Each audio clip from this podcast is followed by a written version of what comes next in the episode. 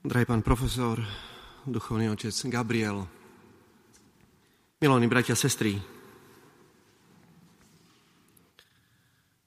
spomínam si, že ako malý chlapec, keď som s mojimi troma sestrami a s našimi rodičmi, keď sme chodievali na západné Slovensko alebo na výlet do Tatier, sme išli, ešte cez Branisko, pekne sa išlo, žiadna diálnica nebola. Pamätám sa, že sme hrali takú milú hru, že kto to prvý uvidí za Spiským hradom bola hra, kto prvý uvidí väžu Mariánsku v Levoči na Mariánskej hure a vyhrával ten. Sme pozerali so sestrami jeden cez druhé, že kto už tú väžu vidí. Ja ju vidím, ja ju vidím, jak prvý. Sme prišli za Spisky štvrtok, kto prvý Tatry uvidí. Záležalo aj od počasia samozrejme, ale sme vedeli, že sú tam tie Tatry. A vyhrával ten, kto to prvý uvidí. Drahí bratia a sestry, dnešné evanielium je pre nás takým pozvaním, aby sme túto hru neprestali hrať. Lebo je o celom našom kresťanskom živote. Kto prvý uvidí svetlo nebeskej brány? Kto prvý bude počuť hudbu nebeskej hostiny? Kľúč k pochopeniu dnešného evanielia a dnešnej druhej pôstnej nedele je v jednej kratučkej vete druhého čítania listu sveta poštola Pavla Filipanom, naša vlast je v nebesiach. Je pochopenie, vlastne pripomenutie si toho, že my tady iba prechádzame, že sme pútnici do nebeskej vlasti, homo viator. Aj latinské, vlastne grécke slovo, ktoré označuje farnosť, parokia, v angličtine máme parish, je z gréckého slova parojkoj, pútnici, farníci, slovo farníci je vlastne skupina, rodina, pokojne môžeme povedať, farníkov, ktorí putujú do nebeskej vlasti a sa pretekajú v tom, že kto to už skôr uvidí, kto to bude vidieť. A tak premenenie na vrchu tábor je pre nás akýmsi znamením, ale aj proroctvom toho, čo nás samých čaká. To, čo sa stalo s hlavou cirkvy, Kristus, premenenie, má sa stať aj s údmi cirkvi, s každým jedným z nás. Je tu však také maličké pokušenie, e, ktoré, ktoré sprevádza každú jednu generáciu, myslieť si, že to premenenie bude až potom, až tam, až po smrti, až pri nebeskej bráne. Nepochybne, že k premeneniu nášho tela skrieseniu nášho tela príde až potom, keď anieli budú trúbiť na konci sveta. Ale k premeneniu srdca má prísť už teraz. A jedno je následkom toho druhého. Sme počuli veľmi pekne e, na Popolcovú stredu, že si máme srdcia roztrhnúť. Veľká noc sa dá sláviť iba s roztrhnutými srdcami. Srdcia si roztrhnite, nie rúcha. No len oni musia zmeknúť tie srdcia. Lebo s kamennými srdcami môžeme do seba tak akurát hádzať a sa zraňovať navzájom. Už teraz má prejsť k premene nášho srdca. My sa v tejto veľkopôstnej dobe zriekame nejakých eh, potravín možno, si dávame nejaké predsavzatie, eh, že sa zrieknem napríklad mesitého pokrmu, ale si nedám klobásku alebo párky si nedám celý post, Bohu milé. Ale milovaní bratia sestry, môžeme celý pôst jesť iba kapustu, karfiol a brokolicu, aj tak nám to nič nebude platné, pokiaľ sa nebudeme zriekať dôležitejších vecí, ako sú naše nadávky možno, ako sú niektoré obrazy, ako sú zvuky. A ak nám Kristus hovorí, že sa máme zrieknúť na samých, zaprieť seba samého, nepriznávať sa k sebe samému, logicky si sa môžeme spýtať, čo to vlastne znamená. Mám si zmeniť meno v občanskom preukáze, alebo zamestnanie si mám zmeniť, alebo sa mám presťahovať niekde inde. Že nová identita. Drahí bratia sestry, my sa nemusíme zriekať toho, čo sme. My sme Božie dielo. Vieme veľmi dobré, už na úsvite našich dejín, a v Biblii je to veľmi pekne napísané, že Pán Boh sa vytešuje, keď vidí prvý ľudský pár Adama a Ev, hovorí, že to je veľmi dobré. Sám seba Pán Boh pochválil, jak sa mu to podarilo. Že sme stvorení na Boží obraz. toho sa určite nemáme zriekať, toho, čo sme. My sa máme zriekať toho, čo sme zo seba urobili počas nášho života. To, čo nepatrí k našej prirodzenosti.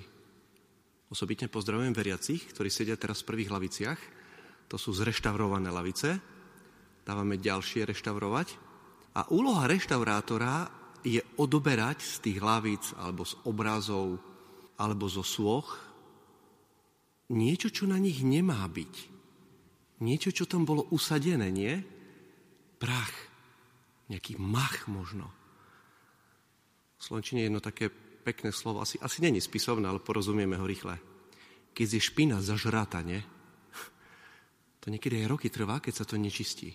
A niekedy to ťažko ide dole. Ale máme taký čistiaci prostriedok, keď to tak môžeme povedať, par excellence. A volá sa krv Ježiša Krista. To je ten najlepší čistiaci prostriedok pre ľudské srdce. My aj pred sviatkami niekedy doma, keď čistíme napríklad striebro, nie? keď sa má vyčistiť, pekne čistíme. Používame na to také prostriedky, aby sa to vyčistilo. Máme jednoducho v tomto pôstom období zbaviť naše životy, naše myšlienky, slova a skutky tých siedmých hlavných vrstiev špiny. Klasická teológia ich nazýva aj sedem hlavných hriechov. Pícha, lakomstvo, závisť, hnev, smilstvo, obžerstvo, lenivosť. Kto viacej, kto menej.